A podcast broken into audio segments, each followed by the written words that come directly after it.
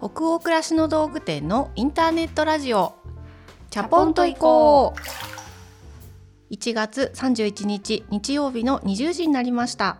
こんばんはナビゲーターの店長佐藤と。アシスタントの吉部こと青木がお届けします。インターネットラジオチャポンと行こうでは明日から平日が始まるなという気分を皆さんからのお便りをもとに女湯トークを繰り広げながらチャポンと緩めるラジオ番組です各週日曜日に放送しております。また YouTube でお届けしているチャポンと行こう湯上がりチャンネルではラジオと同じ内容を音声のみで配信しています。こちらもお楽しみいただけますと嬉しいです。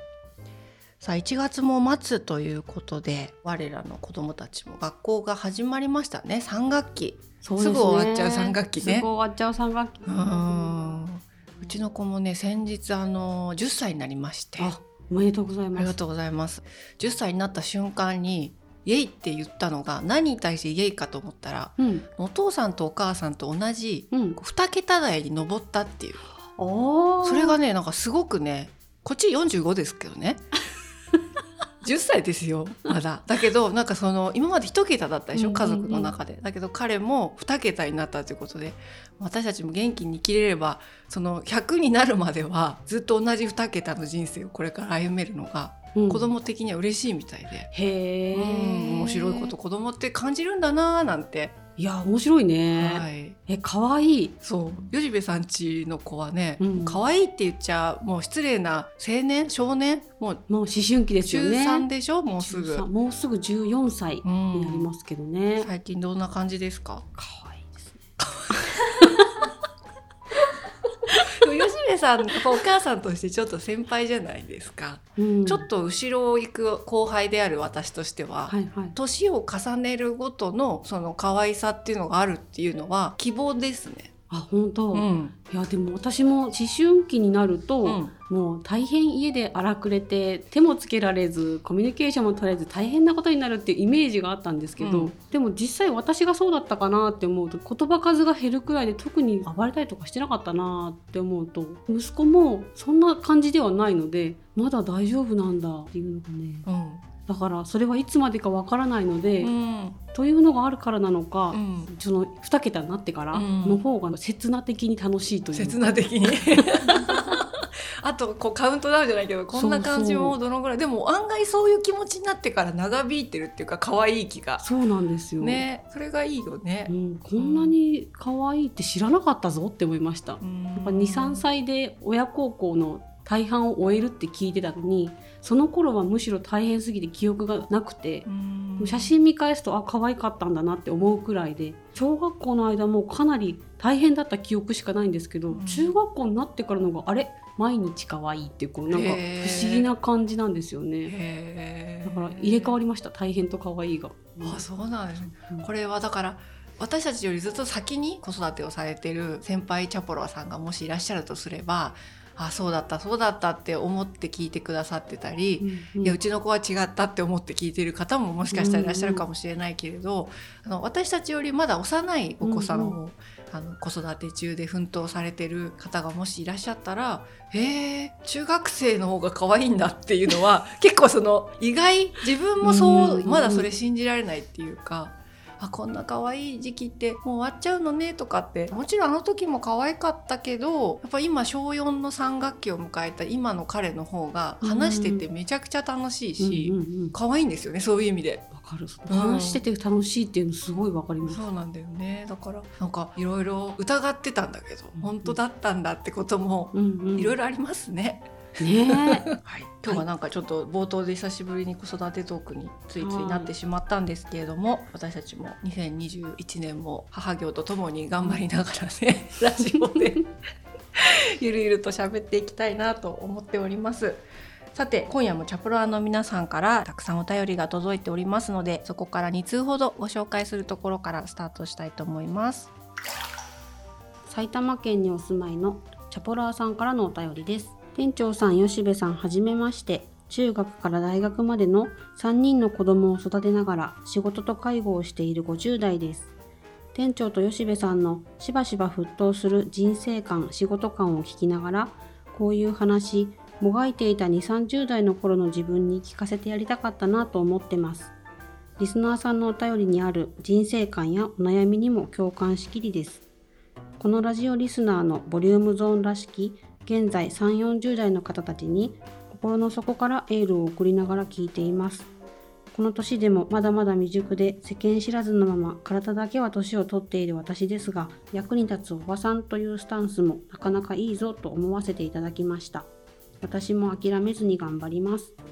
というお便りでした。はい埼玉県にお住まいのチャポラーさん本当にありがとうございます。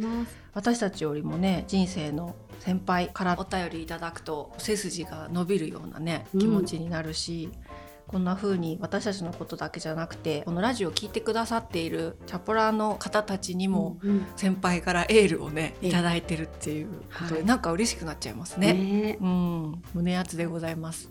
役に立つおばさんっていう話はこの先どうなっていきたいかみたいな人生のこの先のイメージっていうようななんか壮大なテーマで出た話ですよね。店長がね言ってたワードですよね、うん、役に立つおばさんとして頑張りたいみたいなことを言っていた年をね重ねていった先のイメージでそんな話をしたんですけれども、うんうん、そういう話も温かく聞いてくださっていてすごく嬉しいなって思いました。あのボリュームゾーンらしき現在30代から40代の方たちってことで、はい、私たちもお便りいただく方がその辺りの年代の方が多いようなイメージはあるけど年とかね、うんうん、年代までお便りに書いていただいてるわけじゃないので北欧暮らしの道具店のお客様の中で多い年代の方に比例しているとは思いつつ、うんうん、ただラジオをやっぱりやらせていただいて本当に驚いたのはあの時折本当にあの4歳ぐらいのお子さんからね、お母さんを通じてお便りいただいたりすることもあるし、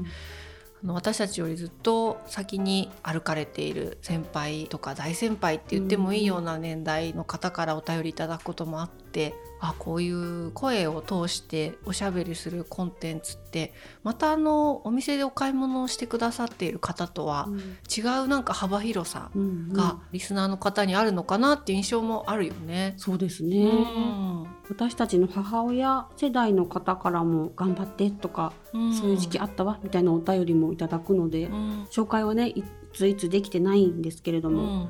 私たちもとても励まされているなと思います、ね、はい。ありがとうございます。じゃあ次のお便りも行きましょう。神奈川県にお住まいのラジオネーム最近ネイルにハマってるあんこですさんからのお便りです。佐藤店長吉部さんこんにちは。いつも楽しく拝聴しております。と言っても最近ようやくチャポイコを聞くようになりました。きっとこのタイミングで今の私に必要だったのだと思います今ではバックナンバーは全て聞きましたし、リピート祭りの日々です。第18夜の一人暮らし会の危機、並びに吉部さんの暮らすって物入りねーがお気に入りです。最後に吉部さんに質問です。あだ名である吉部は漢字表記ですか？それともひらがな表記ですか？密かに気になっています。ありがとう ありがとうございます。そうなんですよ。あのこれね、うん、私はもちろん答え知ってるし、20代ね出会った時から吉部は吉部だから、うん、吉部以外のなんてお呼びしたらいいのかってぐらいも染みついてるけど、会社のスタッフとかね、このラジオ聞いてくださってるチャプラーの方、はい、吉部って多分何って思う。そう何を言ってるのって。なんでしょうね。一応この質問からお答えした方がいいんじゃないですか？はい。ひらがな表記か漢字表記かになるんですが、えっと、まずはひらがなとカタカナですかね。よくメールとかでいただくときは、うん、ひらがなかカタカナを使われることが多いです。うんうん、自分的にはこうだっていうのはないんですけれど、あの、皆さんはひらがなかカタカナでよしべと言ってくれますね。ね一緒に働いてる編集チームの岡本さん確かに入社した時、そういう謎ありました？ありましたもう大体のスタッフ入社当初は吉部さんとはっていうところから始まって 本名かどうかの確認も失礼なんじゃないかっていう。吉部さんって呼んでもいいんですか、うん、って聞かれることも時々あってお互いにもじもじしながらはいみたいなそういうシーンもありますね。確かに。吉部さんも入社したばかりのスタッフからしたらまあクラシコム勤務10年とか経ってるから、はい、ある意味大先輩じゃないですかみたいなんですよね。はい、その先輩に吉部さんとかって言っていいのかっていう遠慮があるわけですねきっと。申し訳ないですはね。い、じゃあもしそういうスタッフも身内ではあるけどこのラジオ聞いてくれてるかもしれないからあの吉部的にはひらがなでもカタカナでもいいし、あそうですねの。会ったその日から吉部さんって呼んでいただいていいといいです。いうことですね。はいはいあの青木さんでも大丈夫ですし、はい、でも誰も青木さんって言ってないですもんね。そう青木ですねさんはどっち。かって吉部さんの今夫である代表の青木さんってみんな社長を呼んでるから。ねうんあだ名のカタカナかひらがなの吉部でした。はい、どうでもいいかもしれない。はいでも質問くださってありがとうございます。はい、興味持っていただいてね、ね本当ありがたいです。少しでも謎が解けた人がいたら嬉しいなと思います。えその他にもたくさんのお便り本当にありがとうございました。お便りすべてチャポイコスタッフ全員で楽しく興味深く拝見をさせていただいております。えそれでは本日のテーマとなるお便りに行きましょう。千葉県にお住まいのラジオネームポロンさんからのお便りです。佐藤さん、吉部さん、お久しぶりです。毎日寒いですが、お元気ですか？私は自粛になってからチャポイコに出会ったのですが、他にも新しく出会ったことがたくさんあります。今まではコーヒーや紅茶しか飲まなかったのに、お酒の美味しさ、楽しさを知って、子供たちが寝た後、たまに晩酌する日がとても楽しみになりました。お友達と気軽にオンラインで飲み会ができるなんて新鮮だなと感じています。他にも運動不足を解消するために半身浴をして汗をかく気持ちよさを知りました。失った趣味もあるけれど、新しい趣味もたくさん見つかったし、最近はこのコロナと世界が戦っている貴重な時代を生きているんだ。私も前向きに頑張ろうと自分を奮い立たせています。もしお二人の暮らしでも新しい発見やコロナを機に変わったことがあればぜひ知りたいです。ありがとうございます。ありがとうございます。うん、確かに。去年からね今年にかけて変化がすごくあったっていう方多いと思うし私たちも本当そうですよね、うんうん。家にいる時間が増えたり出かけたり遠出したりっていう非日常っていうのかなが減ってはい。かなり日常的な時間っていうのがうんうん。生活の中のシェアを占めるようになっているので、フォロンさんも新しい趣味が出たりお酒を飲まれるようにね晩酌を楽しむようになったりいいですね。いいですうね。ん。みんな戦っているんだと奮い立たせてましたもうめっちゃ同じ気持ちです。っていう。本当そうですね。で私たちの暮らしでもこの変化で新しい発見をしたりとか何か変わったことがあれば教えてください。ということで、何かそれを機にやめたとかやらなくなったとか逆に始めたとか、うんうん。そういうのって吉部さんありますか？そうね。毎日の変化で一番大きかったのがやっぱり会社に出社する頻度が減ったことかなと思ってて、リモートで仕事ができるようになって。となると家にいる時間がやっぱり増えるわけですよね。それがすごく大きな変化で一日中家にいるってことはこれまで外で済ませてたお昼とか、あと家にある適当に置いてあるものが雑音として目に入ってくるようになったりとか、うん家にいるからこそ家で見過ごしてきたものとこうすごい目が合うようになってきたというか家を居心地よくしてないとちょっと仕事にも差し障るぞぐらいのこう気持ちになったというか、あ向き合わなきゃっていう気持ちになって、っていうのはありましたね。家と家向き合わされたっていう。向き合わされた。そう、その今まで気にならなかったことが雑音というかノイズに感じるとか、うんうんうん。例えばどういうことなの、なんか難度に入れてあるあれこれ、うんまあ、いつか整理しようって思っているものがああ今整理しなきゃ本当にざわざわするみたいなのがこうなんかこうなったりあの雑然と置いてあるこの塊みたいなのをちょっと整理しないと落ち着かないとか、うんうん。これまではそのままにしといてまあ時間ができたらやるよって思ってたことがうんうん。見過ごせなくなったというか。あー。でそれであの夫もそうだったみたいでじゃあこの日にやろうっていうあ締め切りを決めてもう一緒に、仕事的にね。そう仕事的にうわっとこ家庭内プロジェクト的う、にね。そうそうプロジェクトリーダーいるからねオタク。夫が決めてくれるんで、はい。その日に向かって「分かりました」みたいな感じで。だから断捨離になりましたね。えー。押し入れの中も見えてるもの見えてないものに関わらずこう、うん。全部こう一回出して、うんうん。取捨をして、うん。整理して、うんこう手放すみたいなのをちょっとやってみたりっていうのは向き合ったことですかねやってみたこと。えーでもそれやり終わるとめちゃくちゃすっきりしそうな作業だね。いやもう引っ越せるって思いました。ああ身軽感があるうんん、身だやっぱり。軽感引っ越す予定ないけどあいつでも動けるぞっていう気持ちになれたのは良かったかなって。えー気持ちとか、うん実際の物理的なスペースに余白ができるからなんかまた買いたくなっちゃったりしない？するのよ。それ私すごいよ。くあるんですすよ。る。でも結構そのために片付けたっていうのもモチベーションとしてはあったかもですね。新たなお気に入りを迎え入れるために。夏ぐらいにうん。家具をこう注文してあったんですよ、うんうん。ダイニングテーブル、はいはいはい。それが冬に出来上がって届くって分かってたので、うん。ちょうどそれに合わせてっていう締め切りもあってでそのダイニングテーブルが来るといろんな家具と今度ちぐはぐになるっていうのも分かっててそのちぐはぐを許容できるかっていうとまた私がこうできなくなっちゃうから今度家具もリサーチし始めて。えー。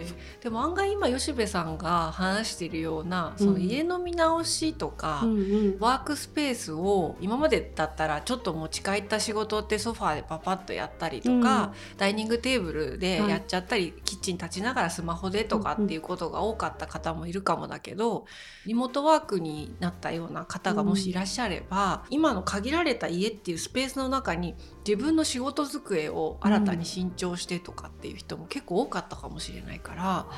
吉部さんみたいにインテリアとはい。か持ち物の見直しした人ってかなりたくさんいるかもだね。ですね、うん。同じ気持ちになって動いてる方がね、うん。いるかもしれないですね。いいですね。なんか私も何ヶ月先に来る家具とかを注文するのがすごいせっかちな体質だから苦手で、うんうん。そうね待てて3週間って感じ。なんかうん。半年後に納品されるソファーとかをうん。待てないのよ。どんなにそのソファーが理想的でも絶対に待てない。だからそういう買い方したことまだ一回もないのよ。うんうん。ソファー買った時も1ヶ月以内に届くとかで結構決済しますって決めた気がしていて。期間で。そう結構納期が私にとって大事でいつ理想に早く近づけるかって。でも今吉見さんの話聞いて思ったのは、うん。ちょっとそういう納期重視の買い方そろそろやめようかな。なんか半年後とかその夏に注文した家具が冬に来るって分かってるから、うん。そこに備えて荷物整理していくとかゆっくりいろんなものリサーチするっていうその時間がうん。もうちょっと楽しめる性格になりたいいや私もそれ楽しめているかっていうと、うん。楽しめてはいないので、うん。楽しみたいな。でもなんかドンと買うのは怖いんですよね、な。うんうんうん。あの合わなかったらとか思う、うんうん個ずつ頑張れよしって思ってます。へえじゃあ吉部さんちの半年1年後ぐらいのうちどんな感じに変わってるのか楽しみだね。ねはいゆっくりやっていこうって思います。私も話聞いててコロナを機に変わったとかやめた始めたっていうご質問をいただいて、すごく変わったようだけど案外まあ割と同じ生活リズムをもともとそんなにこうあちこち出かけるタイプでもなかったりしたので、ここまで大きく抜本的に変わっちゃったっていうことでもないのかなっていう振り返りもしながら、自分の場合は吉部さんみたいなことも言ってあの家を見直すとかはあったんですけどそんなに家具買い替えたとかっていうことはしてなくって、やめたこととかで何かあるかなって考えてふと思いついたのがうん。私あの2017年ぐらいに、えっと、北欧暮らしの道具店が開店10周年を迎えた時に、うん。自分の書籍を出版させていただいたことがあって、それを出版記念イベントと称して全国各地ではいはい。北欧暮らしの道具店のお客様と交流するイベントをさせていただいてそれこそ本当に九州とか北海道まで、あのいくつかの都市をスタッフと一緒に回ってトークイベントをさせてもらうっていうのがなんかその自分の体力的にもそういうことやったことないからすごい自信がなくてうん。人前に出てまず喋るとかうん。インターネットでずっとやってきてるからすごい緊張感で出張して出張した先で泊まって喋るとかっていうのもうん自分のその体が持つかなみたいな、それであの2017年にジョギングを始めたんですよね。ああそのタイミングでね。うん、でねそれを去年やめた。すごい長い前置きだった。そこに行くんだ。そうだから。3年ぐらい、ま毎日やってたわけじゃなくて週に34日ぐらいウォーキングとジョギングの間ぐらいのゆるい運動を音楽とか、うんまあ、あとこのラジオのチェックとかをするのもランニングしながらやったりしていて、それすごいいい時間だし体もそれで少しうん。持久力がついた、けどそのコロナになって運動を始めたってすごい言ってる人が多い中でうんうん私はあの逆にジョギングをやめちゃったんですようね。ん。なんでだろう。でなんでやめちゃったんだっけって考えてみたんですよ。そんなにこう強い意志を持ってやめたわけじゃないので。うん。でもちろん運動した方がいいってことはすごく分かっていながらなんだけどやっぱりいろいろ疲れが去年溜まってしまった時期があってうん私長くもう10年ぐらい通ってる鍼灸院があるんですけど、はい。そこの先生に「あ結構体疲れてるね」って言われて、うん。もう本当に自分の体長く見てる先生だからその先生に私ともちゃんって呼ばれてるんですけど「うんいやともちゃんはもうベテランなんだからうん。そろそろ頑張るだけじゃなくて引き算っていうか力を抜く方を覚えなきゃねってふと言われたんですね。まあその時はいやいやいやいやとかって言ってたんですよ。うんうん。いやベテランなんてとんでもない。もうまだまだでござんすみたいな 感じでまあ針打たれて帰ったんだけど、なんか帰り夜道でねなんとなく夜空を見ながらベテランって言葉がね、うんなん。かすごい心に残ったんですよ。うんうんで私はその今までの仕事人生の中で自分で自分をベテランと思ったら終わりだっていう価値観で生きてきてたなってすごい気づかされたんですよね。ある謙虚さとかまだまだ努力したり精進していきたいっていう気持ちを本当に死ぬまで持ち続けたいなってずっと思っていたから自分で自分をベテランって言った瞬間終わるみたいうんにうん。思ってたんだけどなんかその体のためにもあることを長く続けてきた人なんだよなってそろそろ自分のことを思ってあげた方がうんうんいいのかもってふと思って、うんでなるほどなんか自分で自分のことをまだまだだまだまだだもっともっとって思いすぎるとうん。それやっぱ周囲の人にも求めちゃうよね。うん。周りに対しても同じ見方をしちゃうかもなって結構ハッと本当にそれで気づかされて。へ自分の中の今までのベテランの定義ってあることを長く続けてきてすごいできるようになってる人みたいなイメージだったから、卓越そうそうそう。すごい違和感があったわけ、うん。そういう風な表現を自分に対してするっていうことは。でも、まあ、45歳に最近なってその自分の体っていうものの弱いとこ強いとこを分かっていてその45年やりくりしてきたこの限られた体力で、うんそういう意味では自分と付き合ってきたベテランだってそろそろ思ってあげてもいいのかなって思ったし、まあ、まだ仕事はお店始めて15年ぐらいだけどただやっぱりその中でいろんなことがあったから、うんうん。その中で積み上げてきたことっていうのもあるかもしれないなって思ったりしてなんか主婦業とかも同じだなって思ったんですよね。その一応結婚して16年主婦とかをやってきて、うんなんか私の主婦のベテランの定義って今まではなんかあるものでパパッとご飯作れるとか、うんうん。なんかいつもお家がピカピカとか、うん。なのに子供にも宿題教えてるみたいなベテランっていうイメージだったんだけどでもなんかなんやかんやブーブー言ったり弱音を吐いたりしながらも暮らしてきてるじゃない。うんうん。16年。それってやってきたっていう意味ではあベテランだって思ってあげてもうんいいしその方がなんかいろいろ抜きどころが自分で分かってくるのかななんてことを思って、それでまあちょっと話が長くなっちゃったんですけどもっと鍛えようみたいなことを別に今重視しなくていいかなってちょっと思ったんですよね。その去年っていろんなことでもう対応することが大変だったからね。もう毎日マラソンしてるようなうんうん私だけじゃないと思うんだけど、みんなそうだったと思うから無理してジョギング行くよりも昨年ハマった韓国ドラマとかをね、うんうん。その1時間でうん。見て、まあ、大好きなその推しメンをね応援するみたいな、キュンキュンするっていう。また夜のフリータイムになったら、うん。あの大好きな俳優さんに会えるみたいな そういう心のホクホクした気持ちをうんうん自制的にも自分のテンション的にもそっちを取ろうみたいな。なるほどね。運動よりも推し活。そうそうそうキュン推し活キュン活っていう方がなんか元気になれたりして、うんうん。なんかすごいね去年自分の中で本当年末ぐらいなんですけどベテランの定義を変えようと思って。すごい人ってことじゃなくて、うん。自分の歩いてきた道のりを信じようとする人。うんうん。イコールベテランっていう定義に自分の中で勝手に決めてみたの。わあ今プロフェッショナルのフィニッシュみたいな感じ。すごいいいね。そうそう。プロフェッショナルとはっていうのが今なんかポーンってなりました私のベテランとは？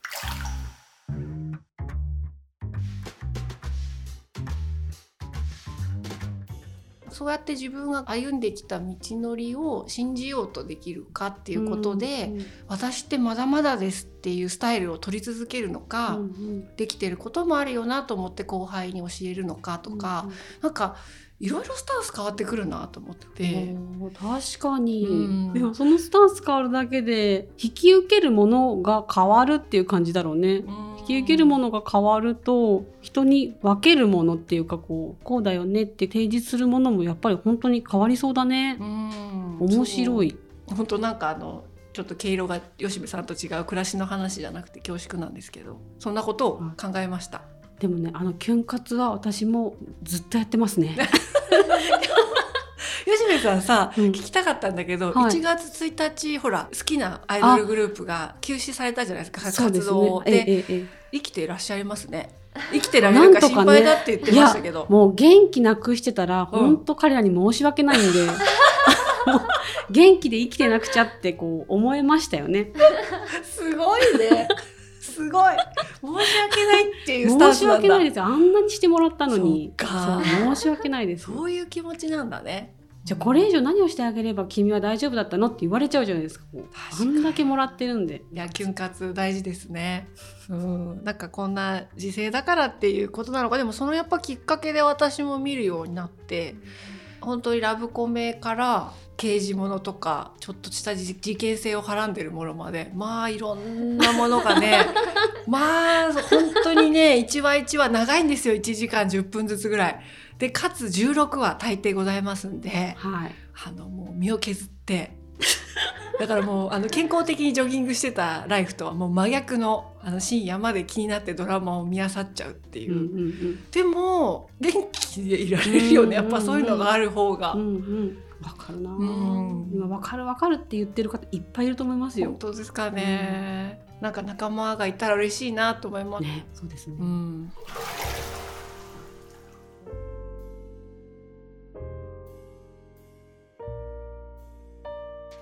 今夜のインターネットラジオチャポンと以降はここまでです、えー皆さんお湯加減いかがでしたでしょうか？吉部さん今夜は？今夜結構沸騰してたんじゃないですか店長。推し活キュン活も言っちゃったしね。45 45度はい最近ちょっと高め、そうね。ホットめだけど疲れなくもないそうですね。足からそーっと入れていけばなんとか心臓まで疲れるっていうお湯かしら。そうですね。はい、今日も皆さんの気分が少しでも緩まると嬉しいです。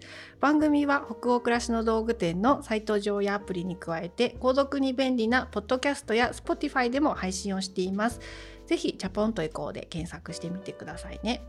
それから YouTube で公開しているチャポンと以降 YouTube 編湯上がりチャンネルも同時に公開しています。こちらもお楽しみいただけると嬉しいです。引き続きお便りも募集中です。感想ご意見ご質問などサイトやアプリでチャポイコ最新記事を検索していただきページの後ろの方にあるバナーよりお送りください Spotify の場合はですね説明欄のリンクからお便りフォームに飛ぶことができますのでこちらからお便りとかご質問いただければ嬉しく思います。全国のチャポロンの皆さんお便りお待ちしてます。そしてですね最後に恒例となってきているお知らせなんですけれども、えー今年の春に映画「青化けのテーブル」が劇場公開予定となっております。続々と新しい情報をこれからもお届けしていきますのでえー楽しみに待っていてください次回のチャッポイコは2月の14日日曜日の夜20時放送を予定しております。